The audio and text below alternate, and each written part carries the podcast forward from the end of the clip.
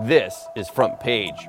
We here at Front Page, we do our best to dig out the truth and bring it to you.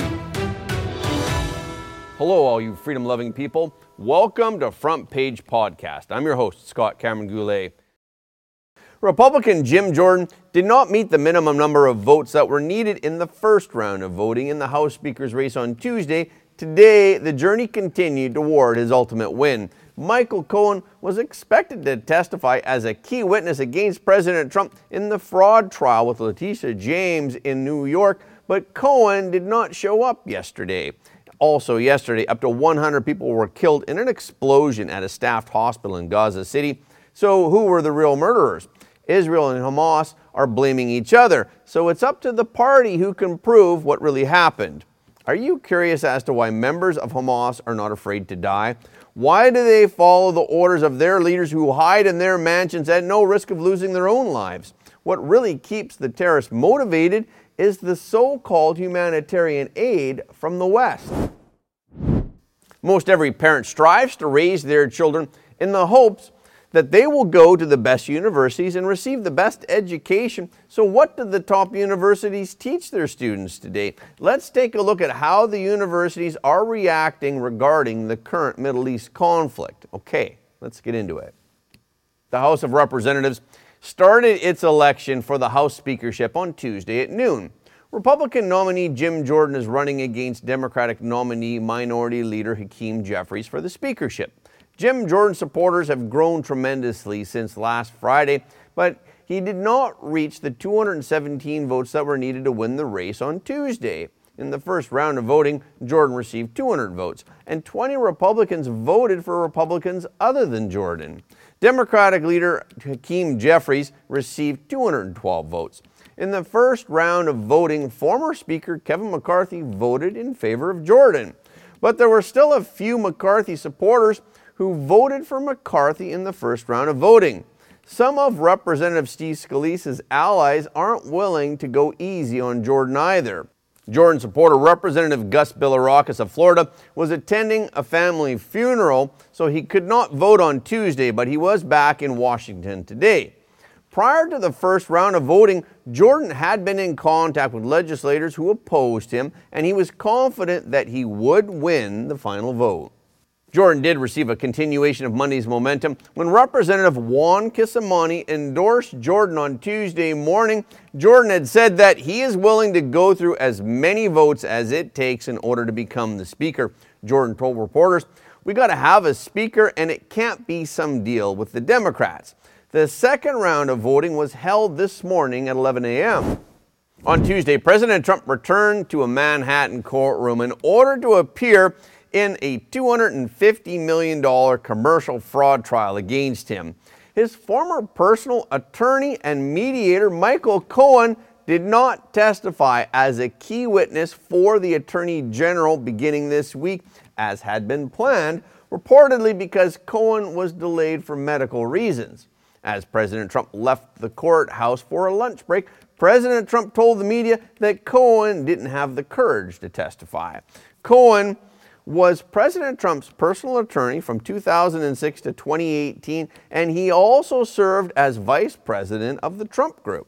In 2018, Cohen was charged with campaign finance violations for paying hush money to adult film actress Stormy Daniels and another woman who claimed to have had an affair with President Trump during the 2016 Trump presidential campaign. Cohen was sentenced to three years in prison after pleading guilty. Then the sentence was reduced to May of 2019 to July of 2020.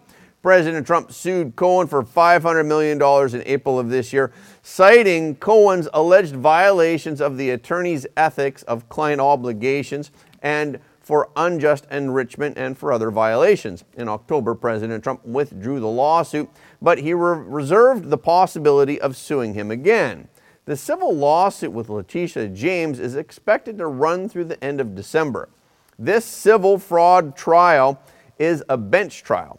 So it is Judge Arthur Engoron, not a jury, who will decide the fate of President Trump's business in New York.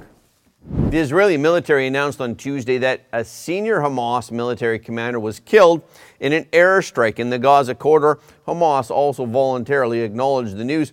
Killed in the Israeli attack was Aman Nafal, a member of the Hamas General Military Council and the top officer of the Gaza Central Brigade. He is considered to be the highest ranking militant who has been killed so far in the Israeli Hamas conflict. He was well known among Hamas operatives.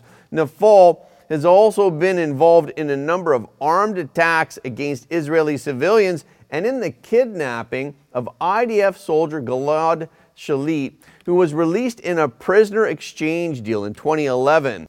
In this Hamas offensive against Israel, Nafal was in charge of Hamas military operations in the central Gaza corridor.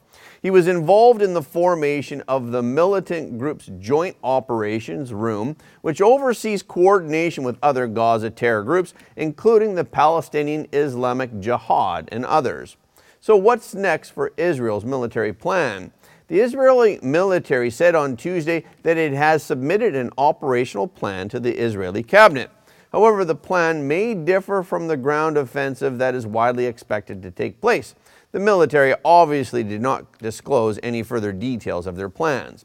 Israeli National Security Advisor Tzachi Hanegbi said that humanitarian aid would be allowed into southern Gaza, but he warned that aid would stop if Hamas is found to be interfering. In addition to military action, Israeli law enforcement authorities have ordered the closure of numerous cryptocurrency accounts and they have seized millions of dollars worth of cryptocurrency. The move is intended to cut off Hamas's ability to receive and transfer funds through the cryptocurrency market. More than 100 accounts on Binance, the world's largest cryptocurrency exchange, have been shut down since the October 7th attack by Hamas. Israeli authorities have also requested information on up to 200 additional cryptocurrency accounts, most of which are on Binance. Tom Alexandrovich, the executive director of Israel's National Network Authority, said that cryptocurrencies were a major concern in funding terrorism during this time of war. On October 17th, an explosion at a crowded hospital in Gaza City allegedly killed up to 100 people, including patients and people who had taken refuge in the hospital. Palestinian officials in Hamas claimed that the explosion was caused by an Israeli airstrike. On Wednesday morning, Israeli Defense Forces spokesman Major General Daniel Hagari held a press conference. He provided images, videos, and intercepted phone calls to prove that the deadly explosion at the Gaza hospital was caused by the so called Islamic Jihad, not by Israel. Hagari said that a review by the IDF and relevant authorities determined that Hamas fired a barrage of rockets into Israel at 6:15 p.m. About 10 rockets were fired by the Islamic Jihad it was determined that one of the rockets fired by the Islamic Jihad misfired and continued to fly downward toward the ground until it struck inside the hospital. Israeli intelligence intercepted a conversation between two Hamas terrorists who were discussing the failed launch. Biden arrived in Israel pledging solidarity with Israel's war against Hamas. Biden also said that the perpetrators of the Gaza hospital bombing were not from Israel. So, will Israel eventually occupy the Gaza Strip? The Times of Israel reported that Gilad Erdan, Israel's ambassador to the United Nations, has revealed that Israel has no interest in governing the more than 2 million Palestinian people after the destruction of Hamas. Since the war was triggered by the attack on Israel by the extremist organization Hamas on October 7th, there have been heavy casualties on both sides. As of October 17th, more than 1,400 Israelis have been killed and at least 2,800 Palestinians have died and thousands more have been injured. The Israelis were defending themselves, but why would members of Hamas risk their lives by attacking civilians? Are they not afraid of death and committing sins? There is a reason for this. It's not that they're not afraid to die, it's that they are promised that there's a huge reward for this kind of terrorism. According to the Palestinian Media Watch, the PMW, which is an Israel based non governmental organization and media watchdog, each Hamas terrorist killed in an attack on Israel is referred to as a martyr, and his or her family receives a reward of 6,000 shekels, approximately $1,500, for a total of 9 million shekels, or approximately $2.2 million, as well as a lifelong stipend of 1,400 shekels, approximately $350 per month. It, Itamar Marcus, the PMW director, told the Tazpit press service the Palestinian Authority spends every month half of the Martyrs Fund budget for Gaza terrorists. We see it from the budget reports. They call it South Palestine. Marcus stressed, We are used to seeing the PA and Gaza as two different things, but they sit in the same money. Marcus further explained that in the past, Israel had carried out a number of operations in Gaza where Hamas terrorists had been killed in airstrikes, and there had suddenly been an influx of martyrs, and they had not been paid, so Gaza complained. Now, according to a law that was passed by the Palestinian Authority, starting this month, the families of the terrorists, as well as those who carried out attacks on October 7th, will be paid. In addition, the 50 Hamas terrorists who were captured by Israel for their involvement in the attack will be paid a total of at least 70,000 shekels this month. As part of the PA's Pay for Slay program, terrorists in Israeli prisons receive a monthly stipend that begins at 1,400 shekels per month and increases gradually to a maximum of 12,000 shekels per month terrorist prisoners who are married with children receive a higher stipend from the Palestinian Authority. So you may ask, where does the Palestinian Authority get such large sums of money to reward extremists? The answer may shock you. The money is funded by the West, especially the European Union. Palestinian Media Watch pointed out the Palestinian Authority should be sending a big thank you to the European Union countries and Norway, currently the largest funders of the PA, because the PA could not possibly make these terror payments without them. The Palestinian Media Watch emphasizes that it is well known that the Palestinian Authority cannot reward terrorists without foreign financial assistance. When international donors pay Palestinian teachers, police, and street cleaners, the Palestinian Authority has the hundreds of millions of dollars that it needs to pay for terror. On October 15th, Palestinian President Mahmoud Abbas, under pressure from U.S. Secretary of State Antony Blinken, issued a statement saying that Hamas policies and actions do not represent the Palestinian people. However, a few hours later, the official Palestinian news deleted Abbas's statement that was criticizing Hamas. In the wake of the terrorist attack by Hamas, the world is taking a stand on the incident. On this issue, some non conservative politicians in the West have done surprisingly well. For example, the Canadian Prime Minister, Justin Trudeau, openly condemned Hamas in a recent speech. On the contrary, the performance of some elite universities in the United States is rather disappointing. Last week, a letter entitled Joint Statement on the Situation in Palestine by Harvard University's Palestine Solidarity Organization caused an uproar in the community. The letter, which placed all the blame for the Israeli Palestinian conflict on Israel, was signed by 34 Harvard student organizations. A number of business leaders expressed anger at the move, and some openly stated that they would not admit students who supported the letter. Some student organizations subsequently withdrew their support.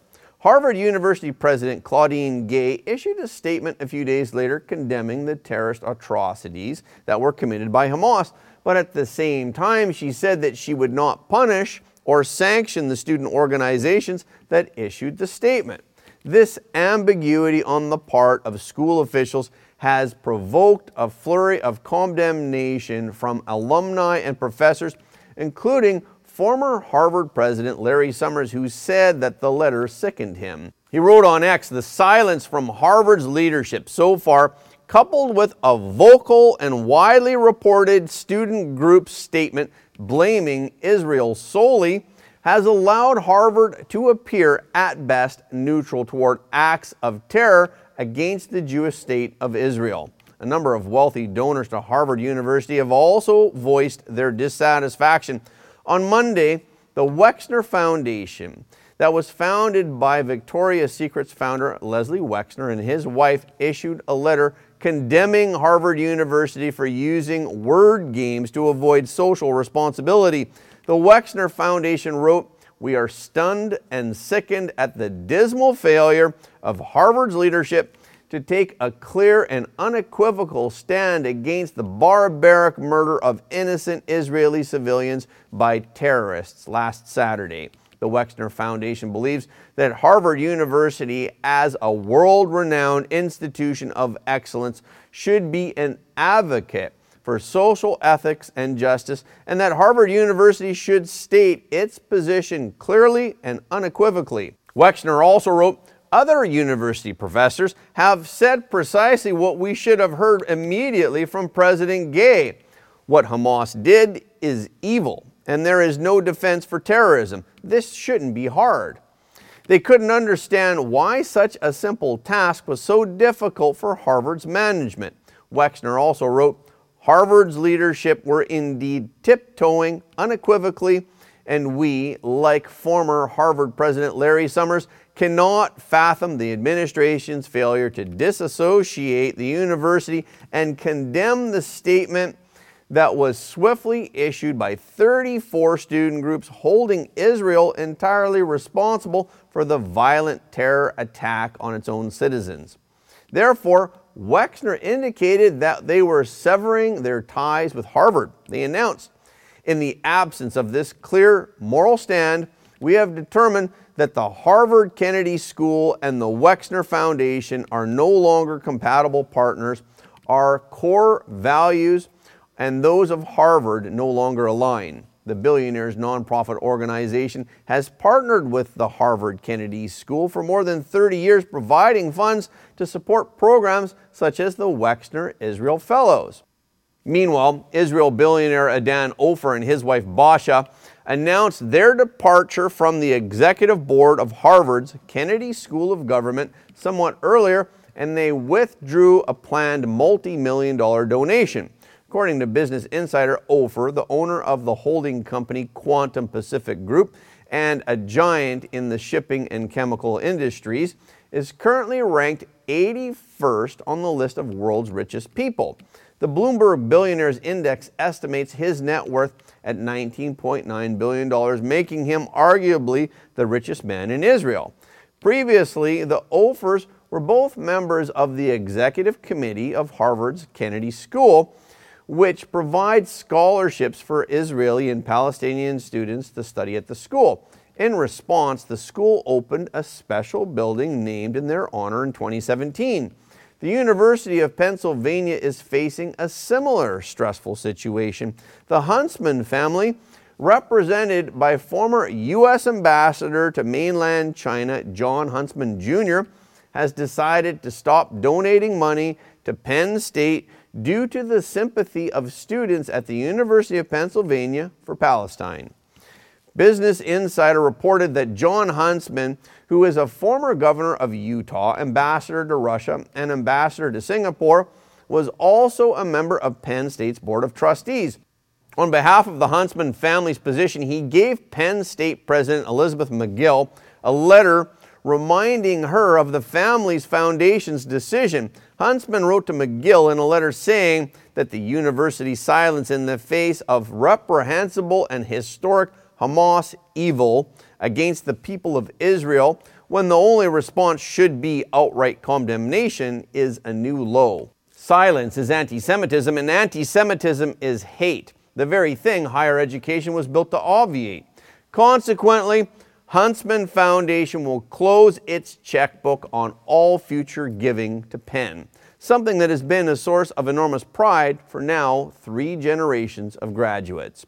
The Huntsman family has donated tens of millions of dollars to the university over the past three decades, including $10 million in 1997 and $40 million in 1998 to the Wharton School of the University of Pennsylvania. In recent years, the family has donated at least $25,000 annually. It can be seen from these situations that the prevalence of terrorism is related to the sympathy and funding of Western societies. The failure of educational institutions is also one of the key factors. Okay, this is our podcast for today. Thank you again for listening to Front Page Podcast. For more exclusive in depth content, please go to frontpageshow.com.